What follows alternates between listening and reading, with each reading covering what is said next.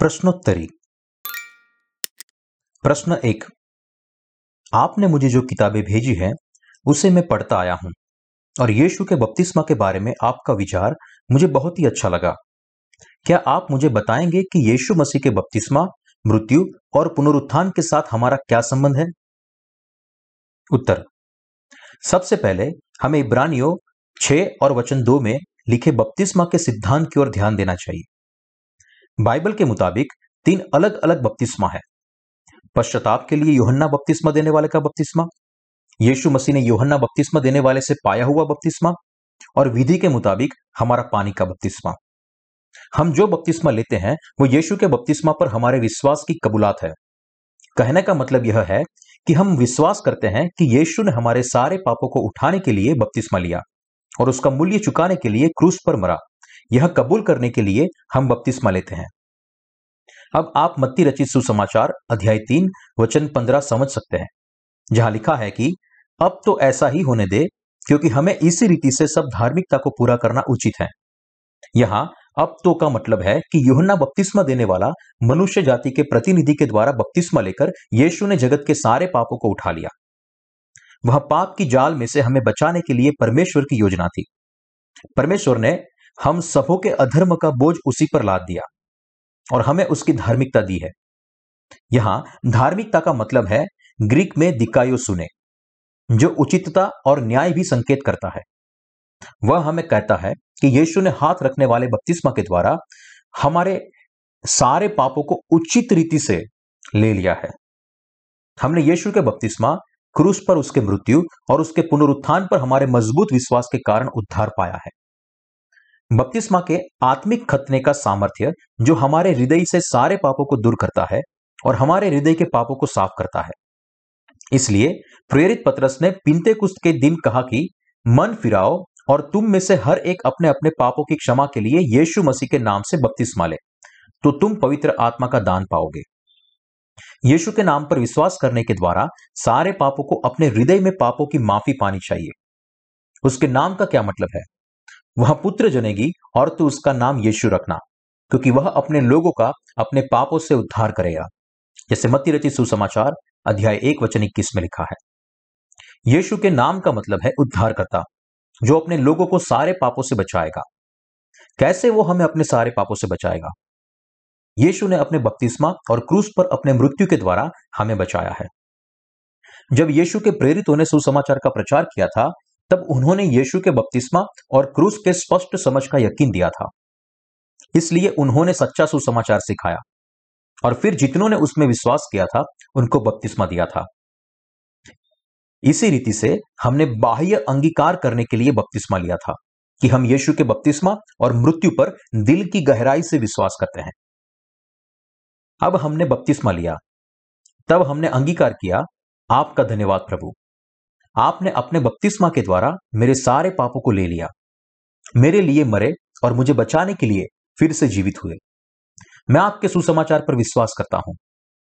यीशु के बपतिस्मा और क्रूस पर उसके मृत्यु पर हमारे विश्वास के चिन्ह के रूप में हमें सेवक के द्वारा पानी का बपतिस्मा दिया गया था। इस तरह आरंभ की कलिसिया के संतों ने अपने विश्वास के सबूत के तौर पर बपतिस्मा लिया था। फिर उन्होंने सुसमाचार में अपने विश्वास का अंगीकार किया और छुटकारा पाया। यानी कि पापों की माफ़ी पाई। उद्धार पाने के लिए बपतिस्मा की विधि बहुत ही ज़रूरी नहीं है। भले ही वह हमारे विश्वास को स्पष्ट करने के लिए महत्वपूर्ण है, लेकिन पानी के बपतिस्मा को हमारे विश्वास के साथ कोई लेना देना नहीं है। हम केवल पानी और लहू के सुसमाचार पर विश्वास करके उद्धार पा सकते हैं। बाइबल बताती है कि जब हम यीशु के बपतिस्मा पर विश्वास करते हैं, तब हम यीशु मसीह में बपतिस्मा लेते हैं। तो फिर कैसे हम उसमें बपतिस्मा पा सकते हैं? वह केवल तभी संभव है जब हम अप, आप अपने विश्वास के द्वारा उसके बपतिस्मा पर विश्वास करते हैं।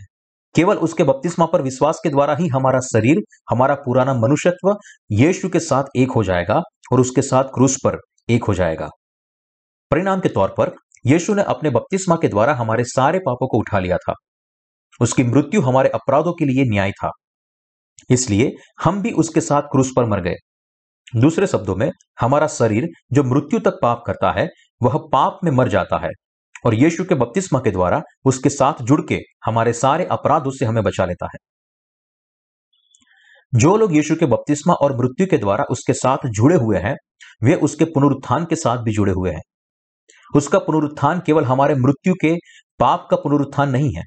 लेकिन वह हमें परमेश्वर की संतान और पवित्र व्यक्ति के तौर पर नया जन्म पाने के लिए अनुमति भी देता है।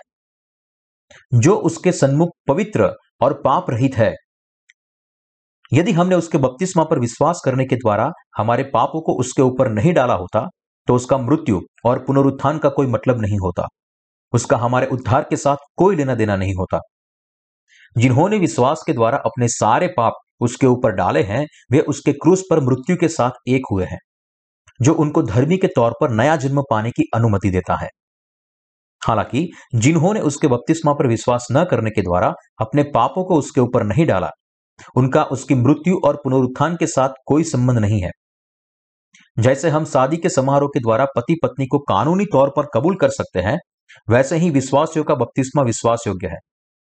संतों का बपतिस्मा अंदरूनी विश्वास की बाह्य घोषणा है। जब हम परमेश्वर संत और जगत के सामने उसके बपतिस्मा और क्रूस पर हमारे विश्वास की घोषणा करते हैं, तब हमारा विश्वास ज़्यादा ही स्थिर बनता है।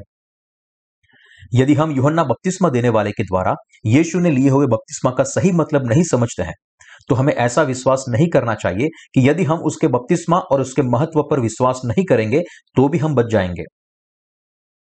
वह केवल शैतान की बनाई हुई एक योजना है। हम हमारे खुद के बपतिस्मा पर विश्वास करने के बजाय, जब हमारे दिल में सच्ची रीति से यीशु के बपतिस्मा पर विश्वास करेंगे, तब हम पापों की माफ़ी पाएँगे और स्वर्ग में हमारा स्वागत होगा। प्रश्न नंबर दो। जब मैं हर दिन पाप करता हूँ, तब मैं कैसे कह सकता हूँ कि मैं धर्मी हूँ? उत्तर, हम मनुष्य के तौर पर जन्म के दिन से लेकर मृत्यु तक पाप करते हैं। वास्तव में, यह हमारे मूल स्वभाव की वजह से है कि हम शुरुआत से पाप करते आए हैं।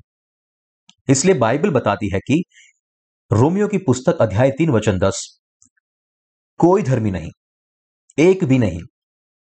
इसलिए प्रेरित पौलुस परमेश्वर के आगे कबूल करता है कि यह बात सच और हर प्रकार के मानने के योग्य है कि मसीह यीशु पापियों का उद्धार करने के लिए जगत में आया, जिनमें सबसे बड़ा मैं हूँ।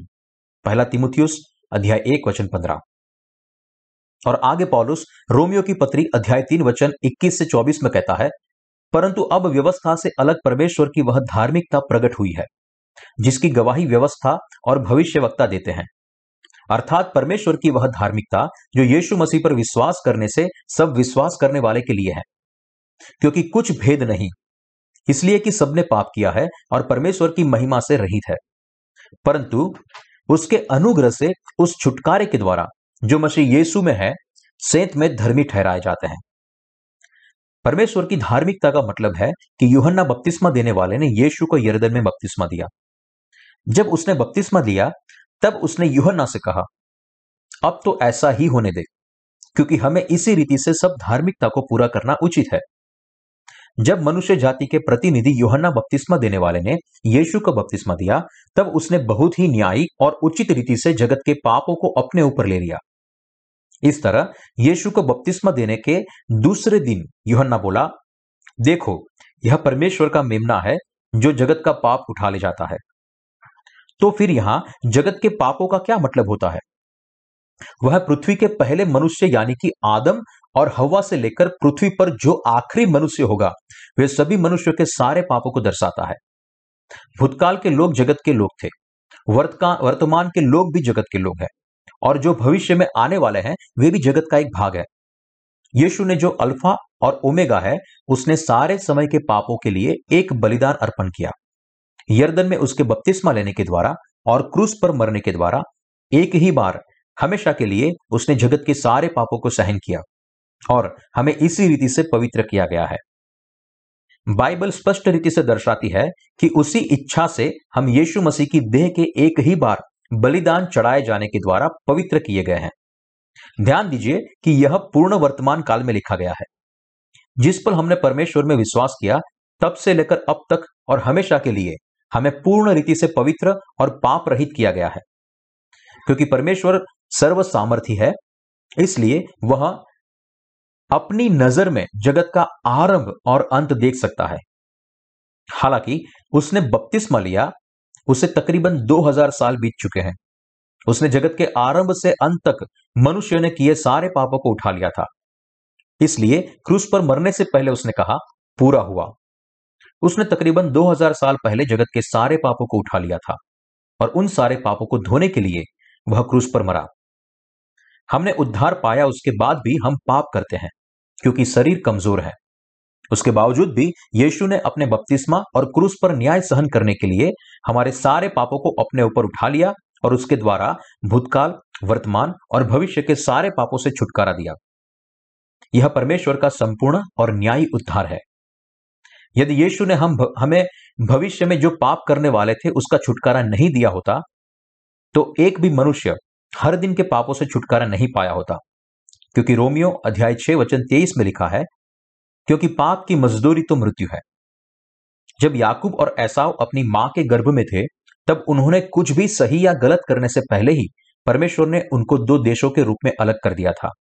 और याकूब को प्रेम किया, लेकिन ऐसाव को धिक्कारा और कहा, बड़ा छोटे को आधीन होगा।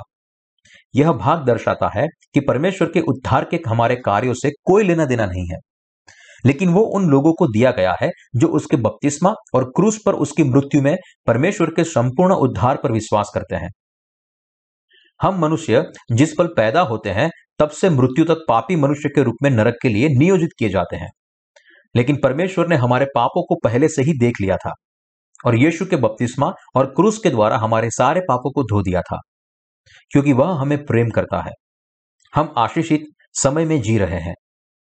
यशाया भविष्य वक्ता ने अध्याय 40 वचन दो में कहा है कि यरूशलेम से शांति की बातें कहो और उससे पुकार कर कहो कि तेरी कठिन सेवा पूरी हुई है। तेरे अधर्म का दंड अंगीकार किया गया है।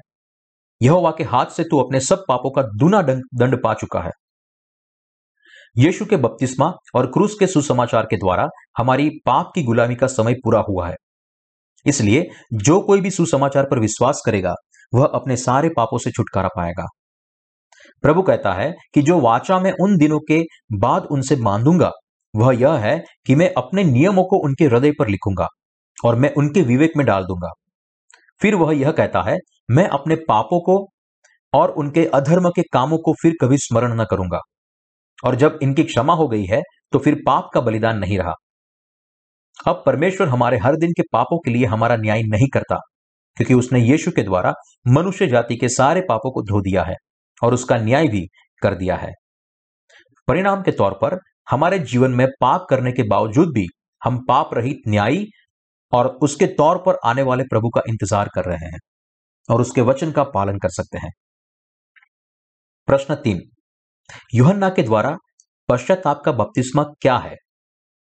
उत्तर, युहन्ना बपतिस्मा देने वाला परमेश्वर का सेवक था, जिसका जन्म यीशु के जन्म से छह महीने पहले हुआ था। और मलाकी में भविष्यवाणी की गई थी कि वह पुराने नियम का आखिरी भविष्यवक्ता होगा। मलाकी, अध्याय चार, वचन चार से छह। मेरे दास मूसा की व्यवस्था अर्थात जो जो विधि और नियम मैंने सारे इसराइलियों के लिए उसको होरेब में दिए थे, उनको स्मरण रखो। देखो, यहोवा के उस बड़े और भयानक दिन के आने से पहले मैं तुम्हारे पास एलिया नबी को भेजूँगा। वह माता पिता के मन को उनके पुत्रों की ओर और, पुत्रों के मन को उनके माता पिता की ओर फेरेगा। ऐसा न हो कि मैं आकर पृथ्वी का सत्यानाश करूँ। जब यीशु का जन्म हुआ तब इसराइल के लोगों ने परमेश्वर की वाचा के वचनों को छोड़ दिया था और अन्य जाति के देवताओं की आराधना करते थे। वे बलिदान के लिए अंधे और कलंकित पशुओं की बलि चढ़ाते थे और परमेश्वर के मंदिर को व्यापार का अड्डा बना दिया था। मूसा और भविष्य वक्ताओं के नियम में यीशु मसीह के बारे में भी भविष्यवाणी की गई है। व्यवस्था मनुष्य को पापों की पहचान कराती है और बताती है कि वे कितने पापी है। व्यवस्था की किताब में लिखी गई आज्ञाओं में से केवल आज्ञा का भी पालन न करना पाप है। पुराने नियम में कोई पापी जिसने व्यवस्था के किसी भी आज्ञा का अनादर किया था तो वह मिलाप वाले तंबू के पाप बलि लेकर नहीं जा सकता था और अपने पापों को बकरे के ऊपर डालने के लिए उसके सर पर अपने हाथ रखता था और पापों की माफ़ी के लिए पाप बलि को मरना था। और फिर से परमेश्वर के साथ जुड़ सकता था। फिर याजक उसका थोड़ा लहू लेता था और होम बलि की वेदी के सिंगों पर रखता था और बाकी बचा हुआ लहू वेदी के नीचे बहा देता था। उसके बावजूद भी इसराइल के लोग अपने हर दिन के अनगिनत बलिदानों के बावजूद भी अपने सारे पापों से छुटकारा नहीं पा सकते थे। इसलिए परमेश्वर ने उनके लिए हमेशा के लिए एक नियम बनाया। प्रायश्चित का दिन। यह वो दिन था जब परमेश्वर सातवें महीने के दसवें दिन उनके वार्षिक पापों की माफ़ी देता था। उस दिन महायाजक हारून दो बकरों को लेता और उनके लिए चिट्ठियाँ डालता था, एक यहोवा के लिए और दूसरी अजाजेल के लिए। उसके बाद इसराइल के सारे वार्षिक पाप बकरे के पर डालने के लिए वह यह, यहोवा के लिए बकरे के सिर पर हाथ रखता था। फिर हारून उसे मार डालता था और उसका लहू लेकर साक्ष्य कोष के ऊपर और साक्ष्य कोष की आगे सात बार छिड़कता था। जब वो पवित्र स्थान के लिए प्रायश्चित पूरा करता, फिर वो दूसरे पशु को अर्पण करता था। वह जीवित बकरे के सिर पर अपने हाथों को रखता और इसराइल के वार्षिक पापों को कबूल करता। इस पद्धति के द्वारा उनके सारे वार्षिक पाप बकरे के ऊपर डाले जाते और नियुक्त किए हुए मनुष्य के द्वारा उसे जंगल में भेज दिया जाता था। इस रीति से इसराइल के लोग उसके अपने वार्षिक पापों से छुटकारा पाते थे। हालाँकि, पुराने नियम के अनुसार अर्पण किए गए बलिदानों से जो सालों साल निरंतर बलिदान चढ़ाते थे, वे संपूर्ण नहीं बन सकते थे। वह केवल आने वाली अच्छी वस्तुओं का प्रतिबिंब था। इसराइल के लोगों ने उद्धारकर्ता यीशु मसीह का इंतज़ार नहीं किया। उसके बदले उन्होंने पापी संसार में अन्य जातियों के देवताओं की आराधना की पुराने नियम के भविष्य वक्ताओं के वचन को छोड़ दिया। इस तरह परमेश्वर ने भविष्यवाणी की इसराइल के लोग परमेश्वर की ओर वापस मुड़े। इसलिए उन्होंने उनके हृदय को पुनस्थापित करने के लिए और यीशु मसीह को स्वीकार करने के लिए उनके हृदय को तैयार करने वह युहन्ना बपतिस्मा देने वाले को भेजेगा। युहन्ना बपतिस्मा देने वाले ने यीशु मसीह को बपतिस्मा देने से पहले उसके, उसने जंगल में इसराइल के लोगों को पश्चाताप का बपतिस्मा दिया था। उनको पानी से बपतिस्मा देने का उसका उद्देश्य उनको इंतज़ार करवाना और यीशु पर विश्वास करवाना था। उसने सिखाया कि उसके ऊपर हाथ रखकर जगत के सारे पापों को उस पर डालने की रीति के द्वारा उद्धारकर्ता को बपतिस्मा दिया जाएगा और फिर उनको सारे पापों से बचाने के लिए वह क्रूस पर चढ़ेगा। उसने कहा कि यीशु आएगा और भूतकाल के अपूर्ण बलिदान को ले लेगा और अपने शरीर से अनंत बलिदान चढ़ाएगा।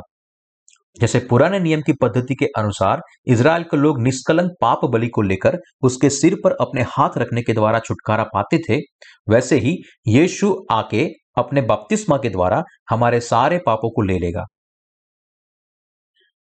कई इसराइलियों ने अपने पाप कबूल किए, पश्चाताप किया और उसके द्वारा बपतिस्मा लिया। पश्चाताप का मतलब होता है व्यक्ति के मन का परमेश्वर की ओर वापस मुड़ना। पुराने नियम की व्यवस्था को याद करते वह युहन्ना के पास आए और कबूल किया कि वे आशाहीन पापी थे, जिन्होंने मृत्यु के समय तक पाप किया था। उन्होंने यह भी कबूल किया कि वे अपने अच्छे कर्मों के द्वारा स्वर्ग में प्रवेश नहीं कर सकते और उनके मन यीशु की ओर वापस मोड़े, जो उनके पापों को एक ही बार में हमेशा के लिए दूर करने वाला था और स्वर्ग राज्य का दरवाज़ा खोलने वाला था। इसराइल के लोगों को योहन्ना बपतिस्मा देने वाले ने दिया हुआ बपतिस्मा निम्नलिखित था। वह उन्हें अंगीकार करने देता था कि उन्होंने जीवन भर में कितने पाप किए हैं। पश्चाताप करने दिया और जब वह उन्हें बपतिस्मा दे रहा था, तब अपने यानी कि महायाजक और मनुष्य जाति के प्रतिनिधि के द्वारा जो बपतिस्मा देने वाला था और उनके पापों से उनको बचाने के लिए क्रूस पर चढ़ने वाला था, वह यीशु मसीह की ओर देखा। मत्ती रचित सुसमाचार, अध्याय तीन, वचन ग्यारह में लिखा है, इसलिए युहन्ना ने लोगों से कहा कि, मैं तो पानी से तुम्हें मन फिराव का बपतिस्मा देता हूँ। परंतु जो मेरे बाद आने वाला है, वह मुझसे शक्तिशाली है। मैं उसकी जूती उठाने के योग्य नहीं। वह तुम्हें पवित्र आत्मा और आग से बपतिस्मा देगा। युहन्ना बपतिस्मा देने वाले ने लोगों के मन यीशु की ओर मोड़ दिए और उनको गवाही गवाहियों की दी यीशु जगत के सारे पापों को उठा लेगा और उनके लिए मर जाएगा। इस तरह यीशु ने खुद गवाही दी कि युहन्ना हमें धार्मिकता का मार्ग दिखाने के लिए आया था। प्रश्न नंबर चार। क्या आप ऐसा नहीं मानते कि उद्धार के लिए यीशु का बपतिस्मा ज़रूरी है?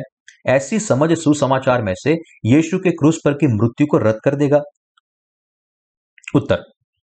यीशु का बपतिस्मा और क्रूस पर उसकी मृत्यु दोनों का हमारे उद्धार के लिए एक जैसा महत्व है। हम ऐसा नहीं कह सकते कि एक से दूसरा ज़्यादा महत्वपूर्ण है।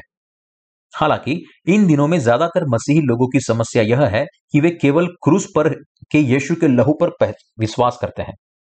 वे ऐसा विश्वास करते हैं कि वह क्रूस पर मरा इसलिए उन्हें माफ़ी मिलती है। लेकिन वो केवल क्रूस नहीं है जिसके द्वारा यीशु ने जगत के पापों को उठा लिया। वह यूहन्ना बपतिस्मा देने वाले से बपतिस्मा पाया और जगत के सारे पापों को अपने पीठ पर उठा लिया। इसलिए क्रूस पर उसकी मृत्यु हमारे पापों का न्याय था। यीशु के बपतिस्मा के बिना केवल क्रूस पर विश्वास करना, बलिदान के सिर पर हाथ रखे बिना परमेश्वर को बलिदान चढ़ाने जैसा है। जो लोग ऐसा बलिदान चढ़ाते हैं, वे छुटकारा नहीं पा सकते, क्योंकि ऐसा बलिदान बिना नियम का बलिदान है, जो परमेश्वर के द्वारा ग्रहण नहीं किया जा सकता था। परमेश्वर ने मूसा को बुलाया और मिलाप वाले तंबू के उसके साथ बातचीत करते हुए कहा, यदि वह गाय बैलों में से होम बलि करे तो निर्दोष नर मिलाप वाले तंबू के द्वार पर चढ़ाए कि यहोवा उसे ग्रहण करे। वह अपना हाथ होम बलि पशु के सिर पर रखे और वह उसके लिए प्रायश्चित करने का ग्रहण किया जाएगा। परमेश्वर धर्मी और नियमों का पालन करने वाला है। उसने हमारे पापों को धोने के लिए उचित और न्यायी बलिदान की पद्धति की स्थापना की। जब हम व्यवस्था का पालन करके बलिदान चढ़ाते हैं, तब हमारे लिए प्रायश्चित करने के लिए परमेश्वर के द्वारा बलिदान को स्वीकार किया जाता है। हाथ रखे बिना कोई भी बलिदान परमेश्वर के द्वारा स्वीकार नहीं किया जा सकता। उसी तरह, यदि हम हमारे विश्वास में ये, यीशु के बपतिस्मा को निकाल दे तो वैसे विश्वास के द्वारा हम पापों की माफ़ी नहीं पा सकते।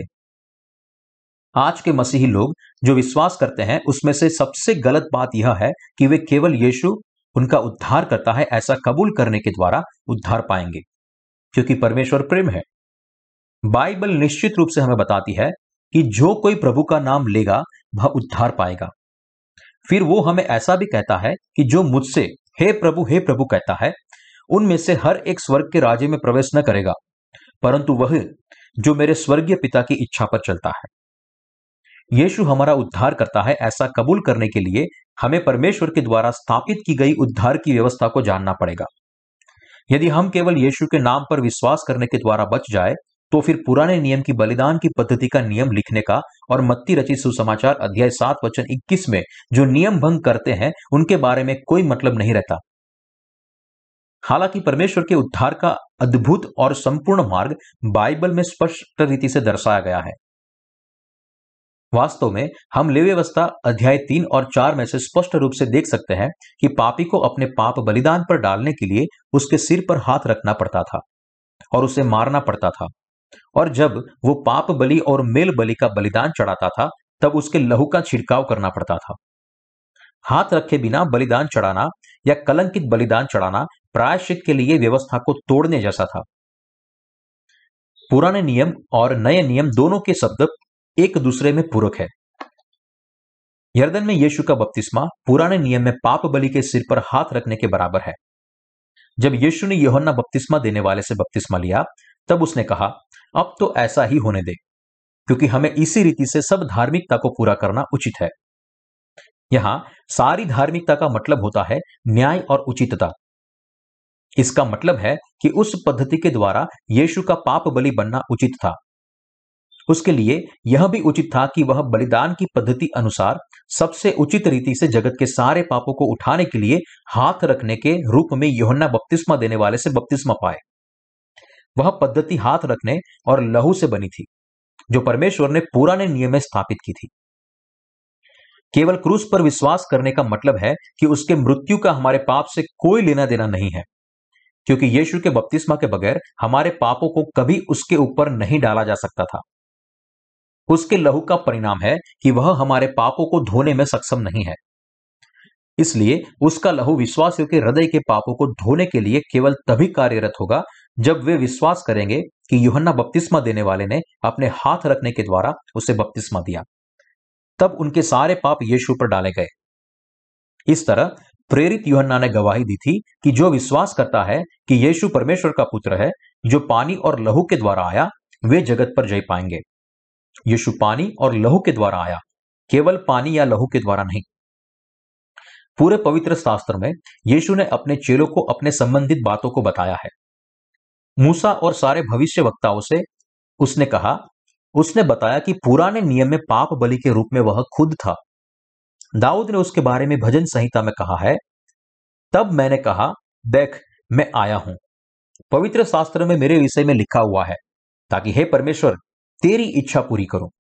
भजन संहिता, अध्याय 40 वचन सात और आठ। परिणाम स्वरूप, उसका बपतिस्मा क्रूस को रद्द नहीं करता, लेकिन वह क्रूस के मतलब को संपूर्ण और परिपूर्ण करता, प्रभु के सुसमाचार का महत्वपूर्ण भाग है। यह हमें ऐसा भी सिखाता है कि यीशु के बपतिस्मा और मूल्यवान लहू के बगैर हम छुटकारा नहीं पा सकते। उद्धार पाने का मतलब यह है कि यीशु के बपतिस्मा और क्रूस के लहू पर विश्वास करने के द्वारा आप पापों की माफ़ी पाते हैं और पवित्र आत्मा की भेंट प्राप्त करते हैं। प्रश्न नंबर पाँच। क्या आप मुझे पानी और आत्मा के सुसमाचार को समझाएँगे? उत्तर। यदि हमारी सुई बाहर कहीं खो गए तो हम उसे वहाँ खोजेंगे जहाँ वो खो गई है। हालाँकि घर के अंदर उजियाला है इसलिए उसे अंदर खोजना निरर्थक बात लगती है। मैंने आज की कलिसिया में वैसे ही निरर्थक लोगों को देखा है। जब वे विश्वासियों के पानी के बपतिस्मा के अंतहीन बाइबल आधारित विवादों में आसानी से जुड़ जाते हैं, तब वे खुद से यह महत्वपूर्ण प्रश्न नहीं पूछते कि क्यों यीशु ने योहन्ना बपतिस्मा देने वाले से बपतिस्मा लिया। ऐसी आदत की वजह से आज के मसीही समाज में बहुत सारे संप्रदाय और पंथ हो चुके हैं। ऐसे अंतहीन विवादों का अंत लाने के लिए हमें बिखरे हुए गाँव से बाहर निकलना चाहिए और वहाँ जाना चाहिए जहाँ हमारी सुई खो गई है। यदि हमें निष्ठा से सत्य की खोज करनी हो तो रूढ़िवादी धारणाओं को छोड़ना पड़ेगा, क्योंकि हम उसे धर्म के गाँव में नहीं ढूंढ पाएँगे। क्यों प्रेरितों ने यीशु के बपतिस्मा पर ज़्यादा ज़ोर दिया? पानी और आत्मा के सुसमाचार का सत्य जो उन्होंने यीशु से पाया था, उसे पूरी दुनिया में प्रचार किया गया था। यीशु ने उत्तर दिया, मैं तुझसे सच सच कहता हूँ, जब तक कोई मनुष्य जल और आत्मा से न जन्मे तो वह परमेश्वर के राज्य में प्रवेश नहीं कर सकता। बाइबल हमें बताती है कि हमारे सारे पापों से हमें बचाने के लिए यीशु पानी और आत्मा के द्वारा आया। लहू का मतलब है, क्रूस पर हुई उसकी मृत्यु। तो फिर आपको, आपके मुताबिक पानी का क्या मतलब है? क्यों यूहन्ना बपतिस्मा देने वाले ने यीशु को बपतिस्मा दिया? क्यों उसने अपने बपतिस्मा के पहले घोषित किया कि अब तो ऐसा ही होने दे, क्योंकि हमें इसी रीति से सब धार्मिकता को पूरा करना उचित है। मैं उम्मीद करता हूँ कि आप पानी और आत्मा के सुसमाचार को समझते हैं और विश्वास करते हैं, खास तौर पर यीशु के बपतिस्मा को। यहाँ उसने अपने चेलों को पानी और आत्मा के सुसमाचार के बारे में दिया हुआ स्पष्टीकरण है। जब प्रेरित सुसमाचार का प्रचार करते थे, तब वे यीशु के बपतिस्मा पर विशेष ज़ोर देते थे। प्रेरित पौलुस ने कहा, पहली कुरंथियों की पत्री, अध्याय पंद्रह, वचन तीन और चार। इसी कारण मैंने सबसे पहले तुम्हें वही बात पहुँचा दी, जो मुझे पहुँची थी, कि पवित्र शास्त्र के वचन के अनुसार, यीशु मसीह हमारे पापों के लिए मर गया, और गाड़ा गया, और पवित्र शास्त्र के अनुसार तीसरे दिन जी भी उठा। उसका मतलब है कि पवित्र शास्त्र के अनुसार, हमारे पापों के लिए मर गया। उसका मतलब है कि पुराने नियम में परमेश्वर के द्वारा दी गई पद्धति के मुताबिक उसका मृत्यु हमारे सारे पापों का प्रायश्चित करता है। पुराने नियम के प्रकाशन और वाचा के अनुसार वह हमारे लिए मरा। इब्रानियों की पत्री, वचन अध्याय एक, वचन दस में लिखा है कि व्यवस्था जिसमें आने वाली अच्छी वस्तुओं का प्रतिबिंब है। आइए हम लेवी व्यवस्था अध्याय एक, वचन तीन तीन और पाँच में विशिष्ट बलिदानों को देखें। एक पापी को अपने पापों के प्रायश्चित के लिए होम बलि की तीन शर्तों को पूरा करना चाहिए। पहला, वह निष्कलंक बलिदान चढ़ाए, जो लैवी व्यवस्था अध्याय एक वचन तीन में पाया जाता है। दूसरा, उसे बलिदान के सिर पर अपना हाथ रखना, यहाँ हमें परमेश्वर के नियमों को स्पष्ट करना चाहिए। बलिदान के सिर पर हाथ रखना, उसके ऊपर पापों को डालने का परमेश्वर का नियम था, जो लैवी व्यवस्था अध्याय एक वचन चार में पाया जाता है। तीसरा, अपने पापों को प्रायश्चित के लिए उसे मारना पड़ता था, जो लेवी व्यवस्था अध्याय एक, वचन पाँच में पाया जाता है। प्रायश्चित के दिन हारून अपने दोनों हाथ जीवित बकरे के सिर पर रखता था और इसराइल के लोगों के सारे पापों के संबंधित उनके अन्यायों और अपराधों को कबूल करता था और उन्हें बकरे के सिर पर डालता था।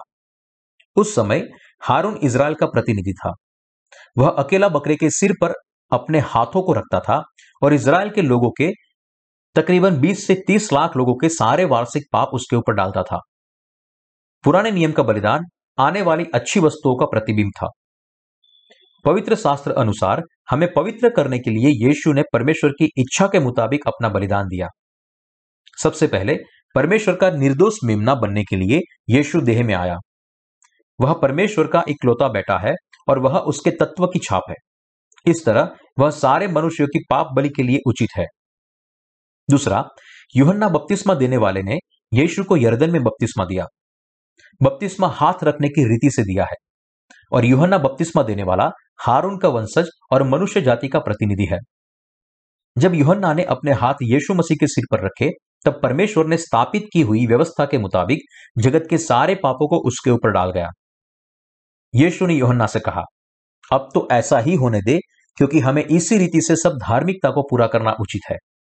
और उसे बपतिस्मा दिया। अंत में हमारे सारे पापों को उसके ऊपर डाला गया। दूसरे दिन युहन्ना कहता है, देखो, यह परमेश्वर का मेमना है, जो जगत का पाप उठा ले जाता है। तीसरा, यीशु हमारे सारे पापों की माफ़ी के लिए क्रूस पर मरा और कहा, पूरा हुआ। परमेश्वर के सन्मुख हमें धर्मी बनाने के लिए वह मृत्यु में से पुनरुत्थित हुआ। याद रखिए कि पाप बलि पापों की माफ़ी के लिए चढ़ाया जाता था। पापी उसे मारे, उसके पहले उसे उसके सिर पर हाथ रखना पड़ता था। यदि वह एक भी चीज़ करना भूल जाए तो वह व्यवस्था को तोड़ने की वजह से छुटकारा नहीं पा सकता था। यदि एक मसीही व्यक्ति को पता नहीं है कि उसके बपतिस्मा का क्या मतलब है तो ऐसे व्यक्ति के लिए दिल में पाप है और वह केवल अपने विश्वास से उद्धार नहीं पा सकता। ज़्यादातर मसीही लोग उसके आधे धर्मी कार्य को ही जानते हैं। प्रेरित युहन्ना अपनी पत्री में सुसमाचार को स्पष्ट करता है। पहला युहन्ना, अध्याय पाँच, वचन छह में लिखा है, यही है वह जो पानी और लहू के द्वारा आया था। अर्थात यीशु मसीह। वह न केवल पानी के द्वारा, वरन पानी और लहू दोनों के द्वारा आया था। बाइबल में ऐसे कई सारे भाग हैं जो हमारे उद्धार के लिए उसके धर्मी कार्य कितने महत्वपूर्ण है, उस बात का समर्थन करते हैं। और मसीही लोगों को पानी और आत्मा के सुसमाचार की ओर वापस मुड़ना चाहिए। प्रश्न छ। शास्त्र का कौन सा भाग सबूत देता है कि प्रेरितों ने यीशु के बपतिस्मा पर ज़्यादा ज़ोर दिया है? उत्तर, हमें हमारे बपतिस्मा का मतलब यीशु के बपतिस्मा से समझना चाहिए। हम केवल पानी का बपतिस्मा लेकर नया जन्म नहीं पा सकते। हम केवल यीशु पर विश्वास करके नया जन्म पा सकते हैं। बपतिस्मा और खतने जैसी धार्मिक विधि परमेश्वर के उद्धार के लिए अनिवार्य नहीं है। बाइबल विश्वासियों का पानी का बपतिस्मा उनके उद्धार के लिए ज़रूरी है ऐसा नहीं कहता। उसके बदले, वह यीशु ने योहन्ना बपतिस्मा देने वाले से लिए बपतिस्मा पर ज़्यादा ज़ोर देता है। वास्तव में, कई सारे बाइबल के भाग ऐसा समर्थन करते हैं कि हमारे उद्धार के लिए यीशु का बपतिस्मा अनिवार्य और महत्वपूर्ण है। सबसे पहले, उसके बपतिस्मा के चारों सुसमाचार में उसके धर्मी कृत्य के रूप में आरंभ किया गया था। उदाहरण के तौर पर, मरकुस रचित सुसमाचार यीशु के बपतिस्मा से शुरू होता है और युहन्ना ने यीशु के बपतिस्मा लिया उन दिन से शुरू करके दूसरे दिन और तीसरे दिन, जैसी परिभाषा का प्रयोग करके तारीख अनुसार सुसमाचार लिखा है। युहन्ना बपतिस्मा देने वाले ने यीशु के बपतिस्मा लेने के दूसरे दिन परमेश्वर का वचन घोषित किया और कहा देखो, यह परमेश्वर का मेमना है, जो जगत का पाप उठा ले जाता है।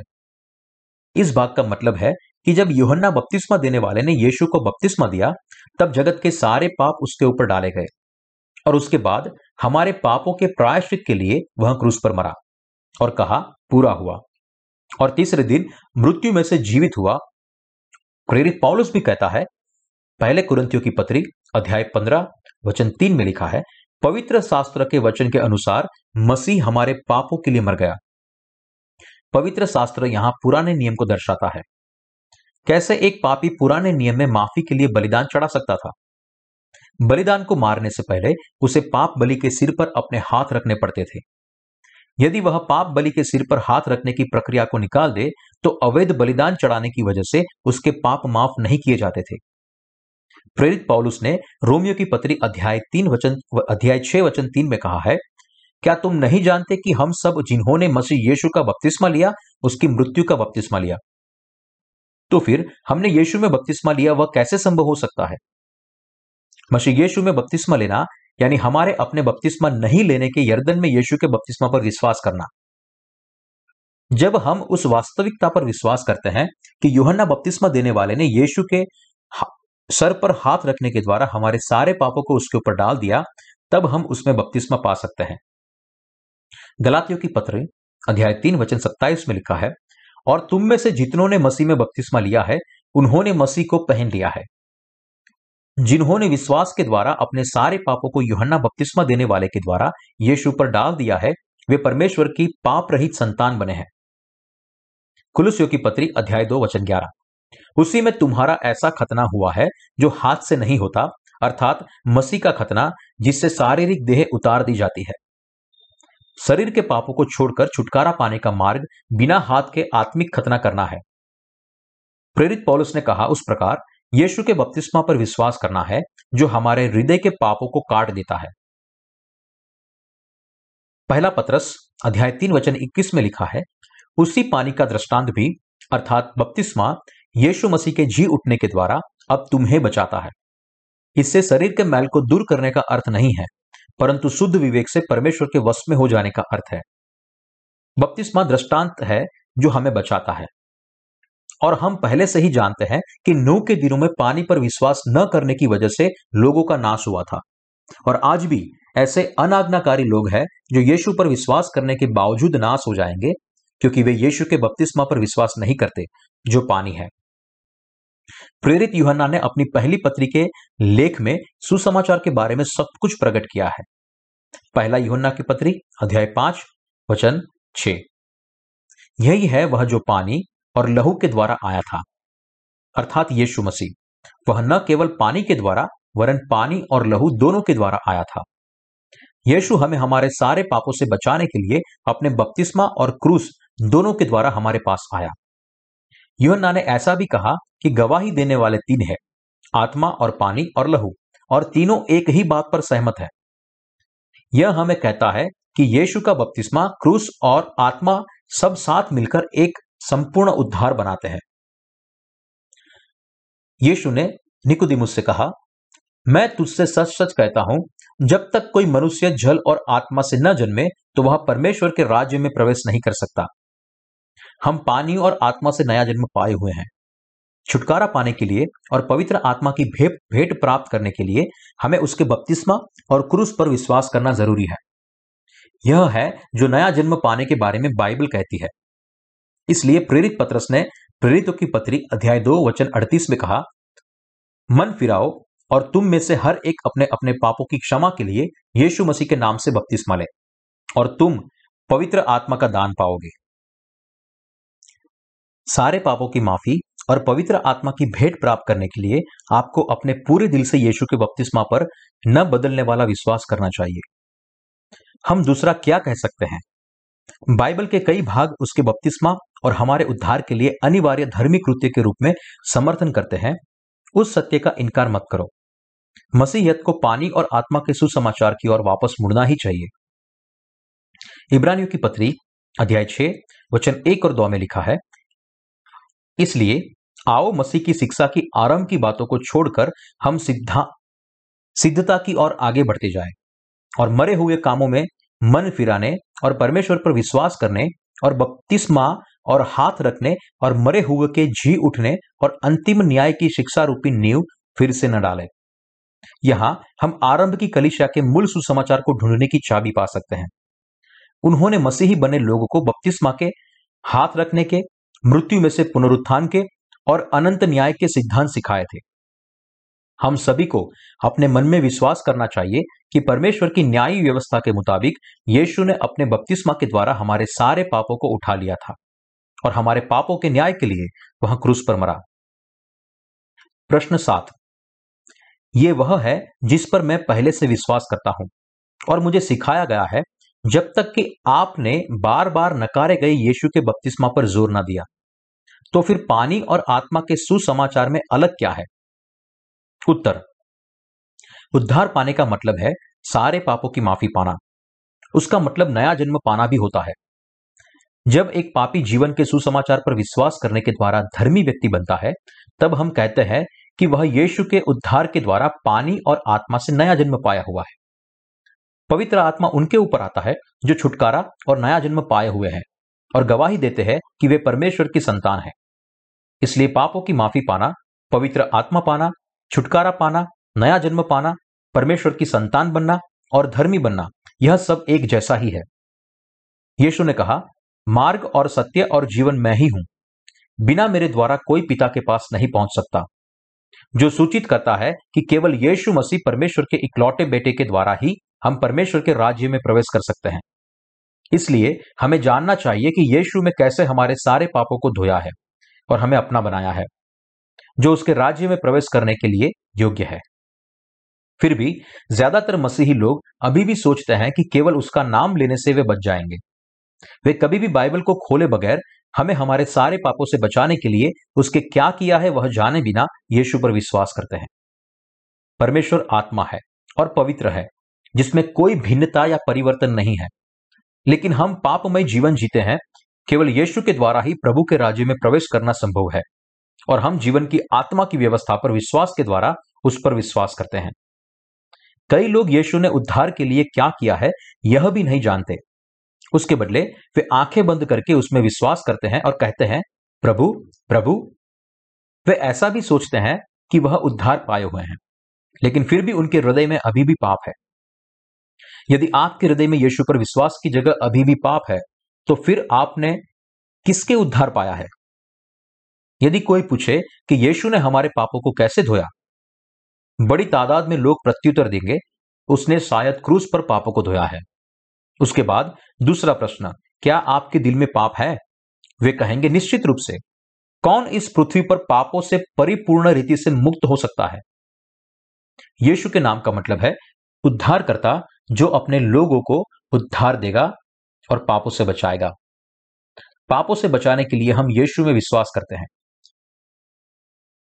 हालाँकि यीशु पर विश्वास करने के बावजूद भी यदि हमारे दिल में पाप है तो हम पाप के गुलाम हैं और उस अनुसार हमारा न्याय किया जाएगा। प्रेरित पौलुस ने रोमियो की पत्री अध्याय आठ वचन एक में कहा है, अब जो मसीह यीशु में है, उन पर दंड की आज्ञा नहीं। इस रीति से निश्चित होता है कि जिस व्यक्ति के दिल में अभी भी पाप है, वह मसीह यीशु के साथ नहीं है। क्यों यीशु में विश्वास करने के बावजूद भी वे अभी भी पापी है और छुटकारा पाए हुए नहीं है? वह इसलिए क्योंकि वह यीशु पर हाथ रखने के द्वारा उसके बपतिस्मा पर विश्वास करने के बदले केवल क्रूस के लहू पर विश्वास करते हैं।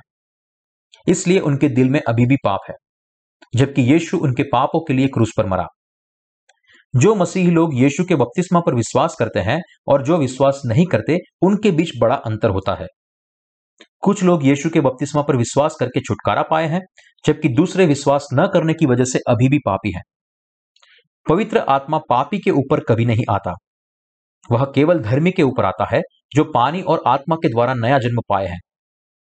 इसलिए प्रेरित पौलुस रोमियो की पत्री अध्याय छह वचन तीन में कहता है, क्या तुम नहीं जानते कि हम सब जिन्होंने मसीह यीशु का बपतिस्मा लिया, उसकी मृत्यु का बपतिस्मा लिया। कई लोग विश्वास करते हैं कि यीशु ने क्रूस पर हमारे पापों को ले लिया। लेकिन हम कभी भी कबूल नहीं कर पाते कि यदि हम यीशु के बपतिस्मा पर विश्वास न करें तो हमारा हृदय पाप रहित है। यदि हम करें तो परमेश्वर के सन्मुख झूठ बोलने के हम अपराधी होंगे, जो हमारे अपने विवेक के खिलाफ में जाएगा। यीशु के बपतिस्मा पर विश्वास करके हमने हमारे सारे पाप यीशु पर नहीं डाले होते तो हम अभी भी पापी होते। जो लोग यीशु के बपतिस्मा और क्रूस के सुसमाचार पर विश्वास नहीं करते, वे कर्म कांडवाद में पड़ जाते हैं और पापी बनते हैं। इसलिए भले ही वे जो कुछ भी करें, जैसे कि पर्वत पर जाके प्रार्थना करें या प्रार्थना सभा में गंभीरता से माफ़ी मांगे, फिर भी उनके हृदय में पाप है। मत्ती रचित सुसमाचार, अध्याय सात वचन 21 से 23 में यीशु ने कहा, जो मुझसे, हे प्रभु हे प्रभु कहता है, उनमें से हर एक स्वर्ग के राज्य में प्रवेश न करेगा। परंतु वही जो मेरे स्वर्ग पिता की इच्छा पर चलता है। उस दिन बहुत से लोग मुझसे कहेंगे, हे प्रभु हे प्रभु, क्या हमने तेरे नाम से भविष्यवाणी नहीं की? और तेरे नाम से दुष्ट आत्माओं को नहीं निकाला? और तेरे नाम से बहुत से आश्चर्यकर्म नहीं किए? तब मैं उनसे खुलकर कह दूँगा, मैंने तुमको कभी नहीं जाना। हे कुकर्म करने वालों, मेरे पास से चले जाओ। जो व्यवस्था का विरोध करते हैं, वे किसको दर्शाते हैं? वे ऐसे लोगों को दर्शाते हैं, जिन्होंने केवल क्रूस पर विश्वास करके अपने हृदय में संपूर्ण छुटकारा नहीं पाया। यह मनस्वी विश्वास है। परमेश्वर की ओर से नहीं है। यदि हम विश्वास नहीं करते कि यीशु ने अपने बपतिस्मा और क्रूस के द्वारा हमें बचाया है तो हम व्यवस्था को तोड़ते हैं। यीशु के बपतिस्मा और क्रूस को पहचाने बिना और विश्वास करने से पहले हम ऐसा नहीं कर सकते कि हमारा विश्वास सच्चा है। यीशु ने कहा कि यदि लोग नया जन्म पाना चाहते हैं तो वह केवल पानी और आत्मा के द्वारा ही संभव है। यदि लोग नूह के जहाज़ पर होते तो तभी वे बच सकते थे। ठीक उसी रीति से यदि आप पानी और आत्मा के सुसमाचार पर विश्वास करेंगे, तभी अपने पापों की माफ़ी पाएँगे और सच्चा विश्वास योग्य जीवन जी पाएँगे। पानी और आत्मा के सुसमाचार के बगैर आप पापों की माफ़ी नहीं पा सकते और परमेश्वर की संतान भी नहीं बन सकते। प्रश्न नंबर आठ। मुझे यकीन था कि यीशु में विश्वास करने से मेरा बचाव हुआ है। मेरे दिल में इस यकीन के साथ मुझे शांति थी, लेकिन अब आपके उपदेश ने मुझे परेशानी में डाल दिया है। क्या मुझे उद्धार पाने के लिए उसके क्रूस के साथ उसके बपतिस्मा पर भी विश्वास करना चाहिए? उत्तर यदि आप यीशु के बपतिस्मा पर विश्वास नहीं करते तो निश्चित रूप से आपके दिल में पाप है। क्योंकि प्रेरित युहन्ना ने युहन्ना की पहली पत्री अध्याय एक और वचन आठ में कहा है, यदि हम कहे, जी हाँ, मैं कुछ भी पाप नहीं है तो अपने आप को धोखा देते हैं और हम में सत्य नहीं है। आप यीशु के बपतिस्मा पर विश्वास न करने की वजह से आपके दिल में पाप होने के बावजूद आप ऐसा कहते हैं कि आपके दिल में पाप नहीं है। तो आप अपने ही विवेक को धोखा दे रहे हो और यह सबूत है कि आप में सत्य नहीं है। जब हम यीशु के बपतिस्मा और क्रूस दोनों पर विश्वास करने के द्वारा पापों की माफ़ी और भेंट के रूप में पवित्र आत्मा पाते हैं, तब हमारे दिल में उद्धार का यकीन हो जाता है। प्रेरित पौलुस ने कहा, दूसरा सुसमाचार है ही नहीं। पानी और आत्मा के सुसमाचार के सिवा दूसरा कुछ भी नहीं है। जो प्रेरितों ने यीशु से प्राप्त किया और लोगों को प्रचार किया वह हमें हमारे सारे पापों से बचा सकता है। यदि हम प्रेरितों ने प्रचार किए हुए पानी और आत्मा के सुसमाचार पर विश्वास नहीं करते तो निश्चित रूप से हमारे दिल में अभी पाप है। जब हम में अभी भी पाप है तो हम उद्धार के यकीन के साथ कैसे जी सकते हैं? जब मसीही लोग, जो अभी भी नया जन्म नहीं पाए हैं, परमेश्वर के आगे कैसे बर्ताव करते हैं, तब उन्हें अपने उद्धार का आनंद और यकीन होता है। हालाँकि जब वे गंभीर पाप करते हैं, तब अपने दिल में बोझ के कारण उनमें यकीन की कमी और डर होता है। यह परमेश्वर की ओर से नहीं, लेकिन अपने विचार और भावनाओं पर आधारित ऐसा आभासी उद्धार है। वे धीरे धीरे पवित्र बनने के लिए हर दिन पश्चाताप की प्रार्थना करने की ओर आसानी से डुलाए जाते हैं और ऐसा उद्धार रखने की और झुके हुए हैं। जो लोग ऐसे गलत उद्धार पर विश्वास करते हैं, वे सोचते हैं कि यदि वे पवित्र जीवन बनाए रखेंगे हर दिन परमेश्वर से माफ़ी मांगेंगे और कर्मों के द्वारा व्यवस्था का पालन करेंगे तो वे कभी ना कभी तो संपूर्ण उद्धार पाएँगे। हालाँकि, उन्होंने यीशु के बपतिस्मा पर विश्वास के द्वारा अपने पाप उस पर नहीं डाले तो अभी भी वे पापी हैं। परमेश्वर ने बनाया हुआ उद्धार संपूर्ण उद्धार है, जो हमें कहता है कि यर्दन में युहन्ना बपतिस्मा देने वाले के द्वारा बपतिस्मा पाकर यीशु ने जगत के सारे पापों को उठा लिया और क्रूस पर उनको दूर किया।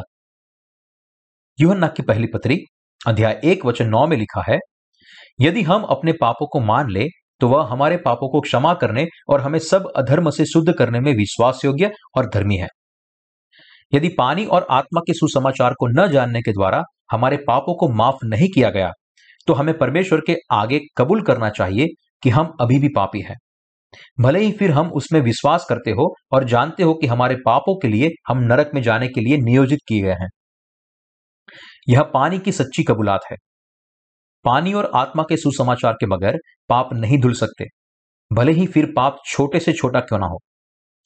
जब हम इस रीति से कबूल करते हैं, तब पानी और आत्मा का सुसमाचार एक ही बार में हमारे सारे पापों को धो देता है और हमें धर्मी बनाता है।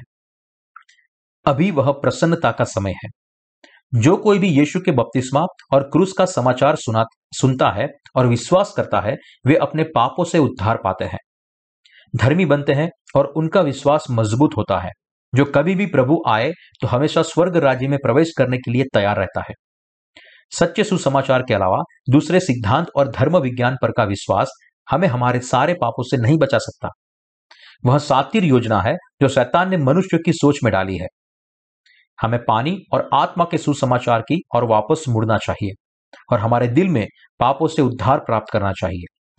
यह उसे और उसके कार्य को प्रेम करना है। प्रश्न नंबर नौ। यदि आपकी पानी और आत्मा की समझ सच्ची होती तो फिर क्रूस पर लटके चोरों के लिए उद्धार संभव नहीं होता। यदि क्रूस पर लटके चोरों को अपवाद रूप मान लिया जाए तो फिर ईश्वर को न्यायी कैसे माना जाए? क्योंकि उसने राज्य में प्रवेश करने नियम को खुद ही तोड़ा है। आप क्रूस पर लटके चोर के उद्धार को कैसे समझाएँगे? उत्तर। उस समय सारे यहूदी जिसके बारे में भविष्यवाणी की गई थी, उस मसीह का इंतज़ार कर रहे थे। इसलिए दूसरे लोगों से ज़्यादा वे मूसा के द्वारा परमेश्वर ने दी हुई व्यवस्था और बलिदान की पद्धति के बारे में ज़्यादा जानते थे। वे विश्वास करते थे कि मसीह परमेश्वर की प्रायश्चित की व्यवस्था के अनुसार आएगा और उनके सारे पापों से मुक्त करेगा। हालाँकि उन्होंने विश्वास नहीं किया कि युहन्ना बपतिस्मा देने वाले के द्वारा यीशु का बपतिस्मा परमेश्वर की ओर से है और वह जगत के सारे पापों को यीशु पर डालने के लिए है। लेकिन उसके बदले उन्होंने उसे एक मनुष्य के तौर पर गिना, जो लोगों को भरमाता और इसलिए उसे क्रूस पर चढ़ा दिया। रोमन के कानून के मुताबिक, रोम के लोग कोड़े खाने से और क्रूस पर चढ़ाए जाने से बचे हुए थे। हम देखते हैं कि क्रूस पर लटके चोर भी रोमन नहीं थे, लेकिन यहूदी थे। हम यह भी देखते हैं कि चोर यहूदी था, जो अपने शब्दों से परमेश्वर का भय रखता था। और कहा कि, हे यीशु, जब तू अपने राज्य में आए तो मेरी सुधी लेना। यहूदी चोर पहले से ही व्यवस्था और बलिदान की पद्धति जानता था, जो परमेश्वर ने मूसा को दी थी। इसलिए उसने विश्वास किया कि परमेश्वर के प्रायश्चित की व्यवस्था के अनुसार मसीह आएगा। जो लोग परमेश्वर के पास आते हैं, उन्हें कबूल करना चाहिए कि वे पापी हैं और अपने पापों की वजह से नरक में जाने के लिए नियोजित है। चोर ने अपने पापों को कबूल किया और कहा कि, और हम तो न्यायानुसार दंड पा रहे हैं, क्योंकि हम अपने कामों का ठीक फल पा रहे हैं। यह लिखा है लुका रचित सुसमाचार, अध्याय तेईस, वचन इकतालीस में। हम इसके शब्दों के द्वारा यह भी देख सकते हैं कि चोर को परमेश्वर का भय था और स्वर्ग में प्रवेश करने की आशा थी। इसलिए उसने लुका रचित सुसमाचार, अध्याय तेईस, वचन इकतालीस में कहा, हे यीशु, जब तू अपने राज्य में आए तो मेरी सुधी लेना। उसने कहा, पर इसने कोई अनुचित काम नहीं किया। यीशु ने जो किया था, उसके बारे में चोर क्या जानता था? उसने विश्वास किया कि यीशु पवित्र आत्मा के द्वारा गर्भ में आया, कुमारी मरियम के पेट से जन्मा, मनुष्य जाति के प्रतिनिधि योहन्ना बपतिस्मा देने वाले से बपतिस्मा लिया, जगत के सारे पापों को उठा लिया और क्रूस पर चढ़ा। वह एक यहूदी था, जिसने यीशु ने सारे लोगों के लिए जो किया था उसमें विश्वास किया। यहाँ तक कि पृथ्वी पर किए हुए कार्यों के पुरस्कार के लिए वह क्रूस पर चढ़ गया। जिन्होंने युहन्ना बपतिस्मा देने वाले के द्वारा अपने पापों का अंगीकार किया, उन्होंने जब सुना कि यीशु के बपतिस्मा के द्वारा उनके सारे पाप यीशु पर डाले जाएँगे, तब उन्होंने परमेश्वर की धार्मिकता को स्वीकारा। हालाँकि, जिन्होंने युहन्ना का पश्चाताप का बपतिस्मा नहीं किया, उन्होंने परमेश्वर की इच्छा को नकारा है, क्योंकि उन्होंने यीशु के बपतिस्मा पर भी विश्वास नहीं किया। उससे विपरीत, जिस चोर ने उद्धार पाया था, उसने कबूल किया कि यीशु ने जो कुछ भी किया था, वह सच्चा और न्यायी था।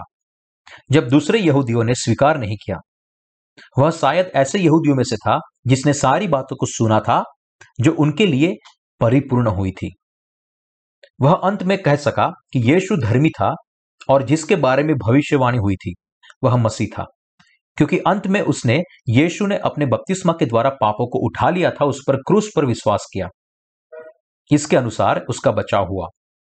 पानी और आत्मा के अनुसार सुसमाचार पर विश्वास करने के द्वारा भी उसका बचाव हुआ था। क्योंकि परमेश्वर धर्मी है, इसलिए वह उनको धर्मी ठहराता है, जो उसके जीवन के आत्मा के नियम अनुसार यीशु के बपतिस्मा पर विश्वास करते हैं। प्रश्न नंबर दस। क्योंकि परमेश्वर दयालु और अनुग्रहकारी है तो यदि हम यीशु पर विश्वास करें तो क्या वह हमें धर्मी नहीं मानेगा? भले ही फिर हमारे दिल में पाप क्यों ना हो? उत्तर, परमेश्वर प्रेम और न्यायी भी है। इसलिए वह पाप का सीधा न्याय करता है, क्योंकि पाप की मजदूरी तो मृत्यु है।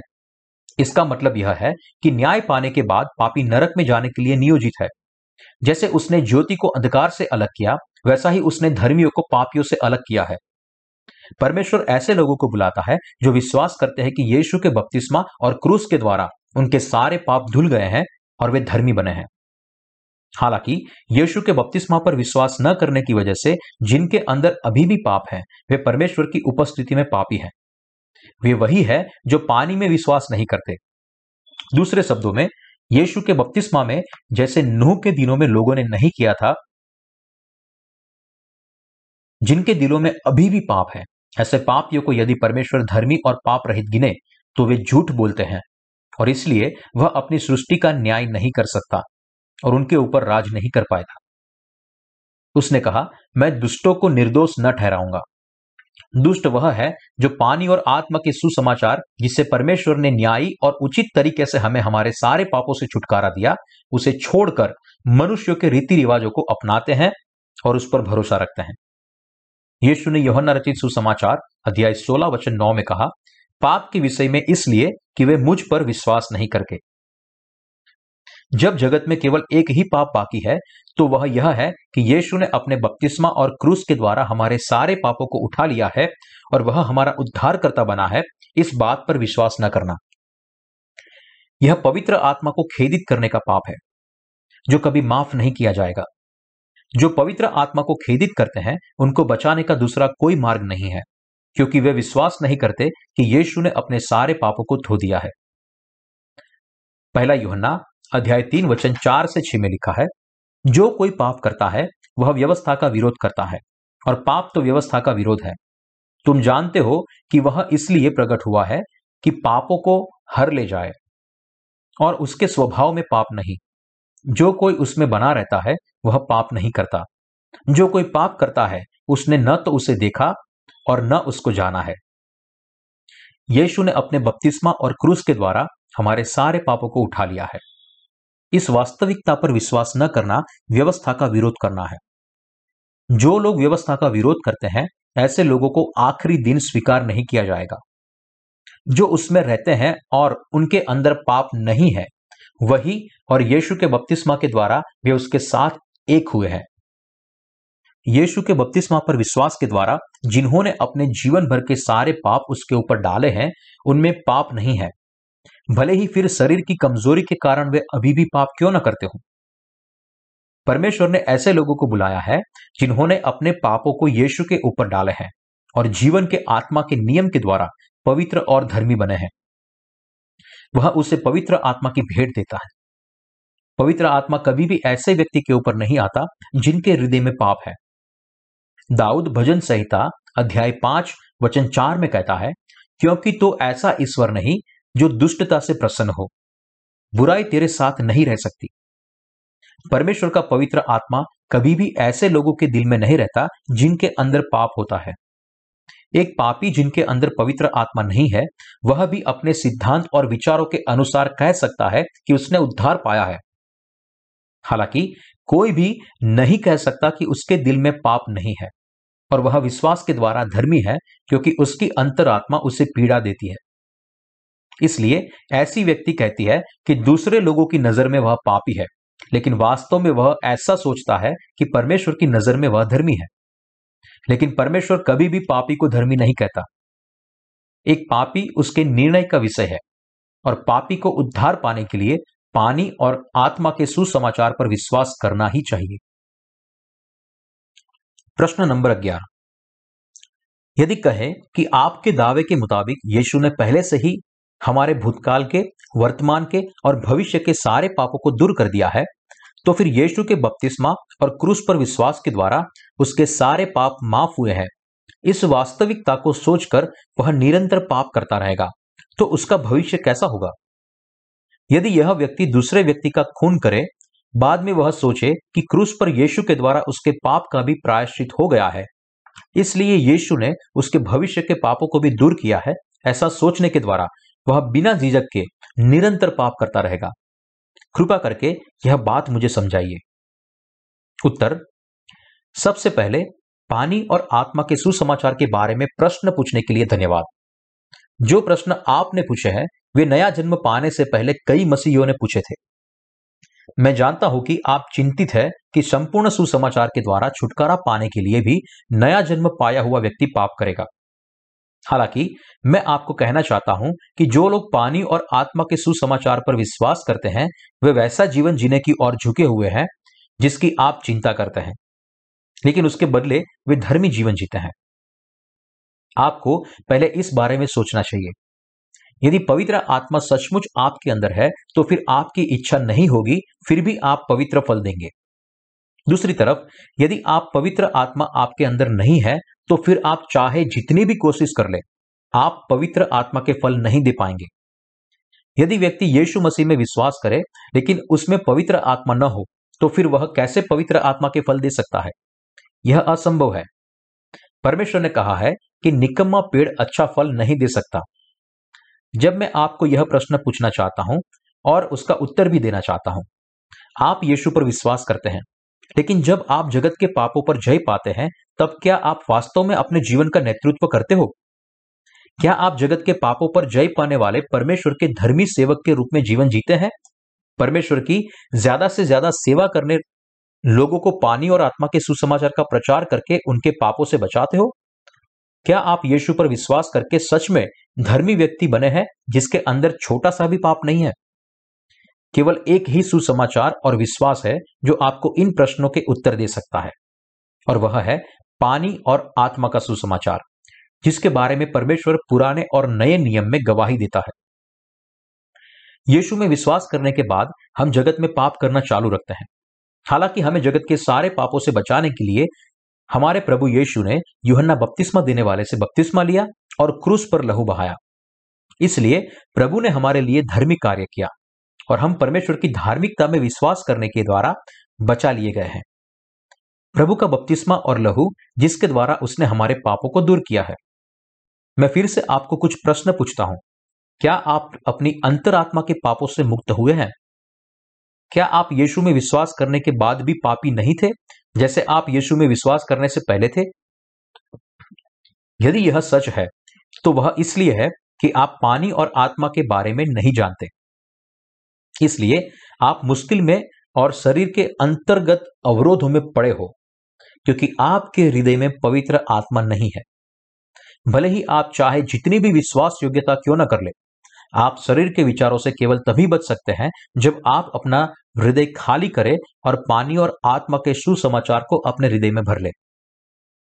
पानी और आत्मा का सुसमाचार सच्चा है। इस सत्य को जानने के लिए आपको अपने दैहिक विचारों को छोड़ना चाहिए और परमेश्वर के लिखित वचन की ओर वापस मुड़ना चाहिए।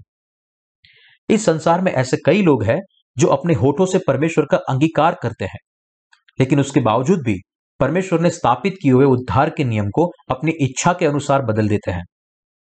यदि आप इनमें से एक है तो प्रभु आपको आखिरी दिन छोड़ देगा। मैं आशा करता हूँ कि इस जगत में ऐसा किसी के साथ भी ना हो। मैं प्रार्थना करता हूँ कि आप ऐसे व्यक्ति नहीं है जो विश्वास करते हैं कि क्रूस की एक ऐसी चीज़ है जो आपको बचा सकती है। और आप बाकी का जीवन पाप से दूर रहकर जीने की इच्छा से यह प्रश्न पूछा है। हालाँकि, तेरे विचार दैहिक विचार है, इसलिए वह न तो परमेश्वर की व्यवस्था के अधीन है और न हो सकता है। पॉलुस रोमियो की पत्री अध्याय आठ और वचन आठ में कहता है, जो शारीरिक दशा में है, वे परमेश्वर को प्रसन्न नहीं कर सकते। यदि आप सचमुच ऐसा विश्वास पाना चाहते हैं, जो परमेश्वर को प्रसन्न करे तो आपको प्रभु के कार्य पर विश्वास करना चाहिए। जैसा कि वह कुमारी मरियम के द्वारा इस जगत में आया। यर्दन नदी में योहन्ना बपतिस्मा देने वाले से बपतिस्मा लेने के द्वारा उसने मनुष्य के सारे पापों को उठा लिया और ऐसे परमेश्वर की सब धार्मिकता को पूरा किया। कौन परमेश्वर के कार्यों को सिद्ध कर सकता है? धर्मी व्यक्ति या पापी व्यक्ति? एक पापी अभी भी पाप के बीच में है क्योंकि उसने परमेश्वर के सन्मुख अपने पापों की माफ़ी नहीं पाई। इसलिए ऐसे व्यक्ति के लिए केवल एक ही चीज़ इंतज़ार कर रही है, और वह है उसके पापों का न्याय। परमेश्वर पापियों को अपने राज्य में प्रवेश नहीं करने दे सकता, क्योंकि भजन संहिता अध्याय पाँच वचन चार में लिखा है, क्योंकि परमेश्वर ऐसा नहीं जो दुष्टों से प्रसन्न हो। परमेश्वर ने कहा कि यदि कोई पाप उसके पास आएगा और उससे कुछ भी मांगेगा तो वह पापियों की प्रार्थना नहीं सुनेगा, क्योंकि उनके अधर्म के कामों ने उनको परमेश्वर से अलग कर दिया है। एक पापी निश्चित रूप से नरक में जाएगा, क्योंकि पाप की मजदूरी तो मृत्यु है। धर्मी व्यक्ति जो पवित्र बने हैं और उनके हृदय में पाप नहीं है, केवल वो ही धर्मी कार्यों को कर सकते हैं। इसके अतिरिक्त पवित्र आत्मा धर्मी व्यक्ति के दिल में रहता है। जिसके अंदर यीशु के बपतिस्मा और क्रूस पर विश्वास के बाद कोई पाप नहीं। पिंते कुछ के दिन प्रेरित पत्रस ने कहा, प्रेरितों के काम की पुस्तक, अध्याय दो, वचन अड़तीस में, मन फिराओ और तुम में से हर एक अपने अपने पापों की क्षमा के लिए यीशु मसीह के नाम से बपतिस्मा ले तो तुम पवित्र आत्मा का दान पाओगे। यह भाग जो कहता है यदि आप सच्चा विश्वास और आपके सारे पापों की माफ़ी पाना चाहते हैं तो आपको यीशु के बपतिस्मा और क्रूस पर उसके मृत्यु दोनों पर विश्वास करना चाहिए। ऐसा विश्वास आपको यीशु के नाम से बपतिस्मा दे सकता है। आप उसके धर्मी कार्यों में विश्वास करने से अपने पापों की माफ़ी पा सकते हैं। अवश्य, यीशु के चेलों ने भी नया जन्म पाए हुए विश्वासियों को बपतिस्मा देने की विधि को किया था, जिनको उसके बपतिस्मा और क्रूस पर विश्वास था। यीशु ने चेलों को आज्ञा दी कि वे सारे लोगों को पिता और पुत्र और पवित्र आत्मा के नाम से बपतिस्मा दे। मत्ती रचित सुसमाचार, अध्याय अट्ठाईस, वचन उन्नीस। आगे, प्रेरित पौलुस, रोमियो की पत्री, अध्याय आठ, वचन नौ में कहता है, यदि किसी में मसीह का आत्मा नहीं तो वह उसका जन नहीं। परमेश्वर धर्मी व्यक्ति पर अपनी संतान के रूप में मुहर लगाने के लिए उनको पवित्र आत्मा देता है। पवित्र आत्मा कभी भी पापी के अंदर नहीं आ सकता। क्योंकि उनमें पाप है। पवित्र आत्मा को पाप पसंद नहीं। उसके बदले वह पवित्रता को पसंद करता है। आत्मा धर्मी व्यक्ति को धर्मी मार्ग में लेकर जाता है और पिता की इच्छा पालन करने की ओर लेकर चलता है। तो फिर पिता की इच्छा क्या है? पिता की इच्छा है कि पानी और आत्मा का सुसमाचार सारे देश के लोगों तक फैलाना और महान आदेश के अनुसार उनको बपतिस्मा देना। धर्मी और पापियों का शरीर उनके मृत्यु तक पाप करता है।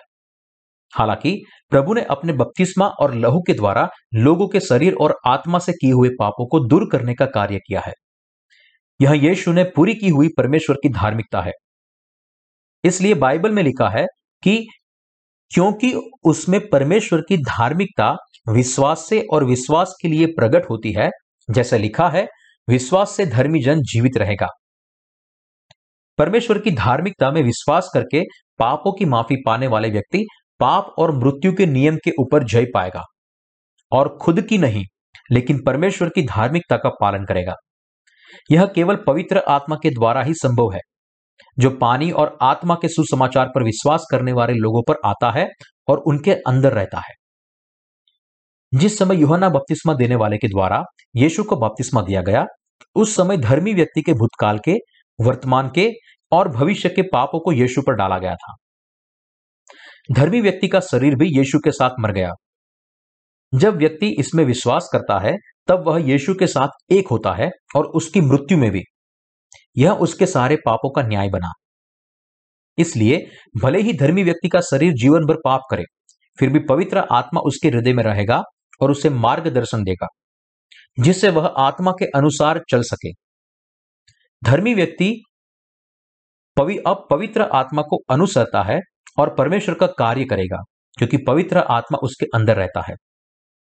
प्रेरितों के समय में भी कई लोग बिना वजह नया जन्म पाए हुए लोगों पर दोष लगाते थे, क्योंकि नया जन्म पाए हुए लोग, यानी कि जो लोग पवित्र आत्मा के द्वारा शासित थे, उनके जीवन के बारे में चिंता करने के लिए उनके पास कारण था। हालाँकि ऐसे लोग प्रेरितों ने प्रचार किए हुए पानी और आत्मा के सुसमाचार को शरीर का एक सहज विचार समझते थे। इसलिए प्रेरित पौलुस ने इन लोगों को रोमियो की बत्री अध्याय छे वचन एक और दो में कहा है तो हम क्या कहे? क्या हम पाप करते रहे कि अनुग्रह बहुत हो? कदापि नहीं। हम जब पाप के लिए मर गए तो फिर आगे को उसमें कैसे जीवन बिताए? फिर वह आगे रोमियो की पत्री अध्याय सात, वचन 25 में कहता है, हमारे प्रभु यीशु मसीह के द्वारा परमेश्वर का धन्यवाद हो। इसलिए मैं आप बुद्धि से तो परमेश्वर की व्यवस्था का, परंतु शरीर से पाप की व्यवस्था का सेवन करता हूँ।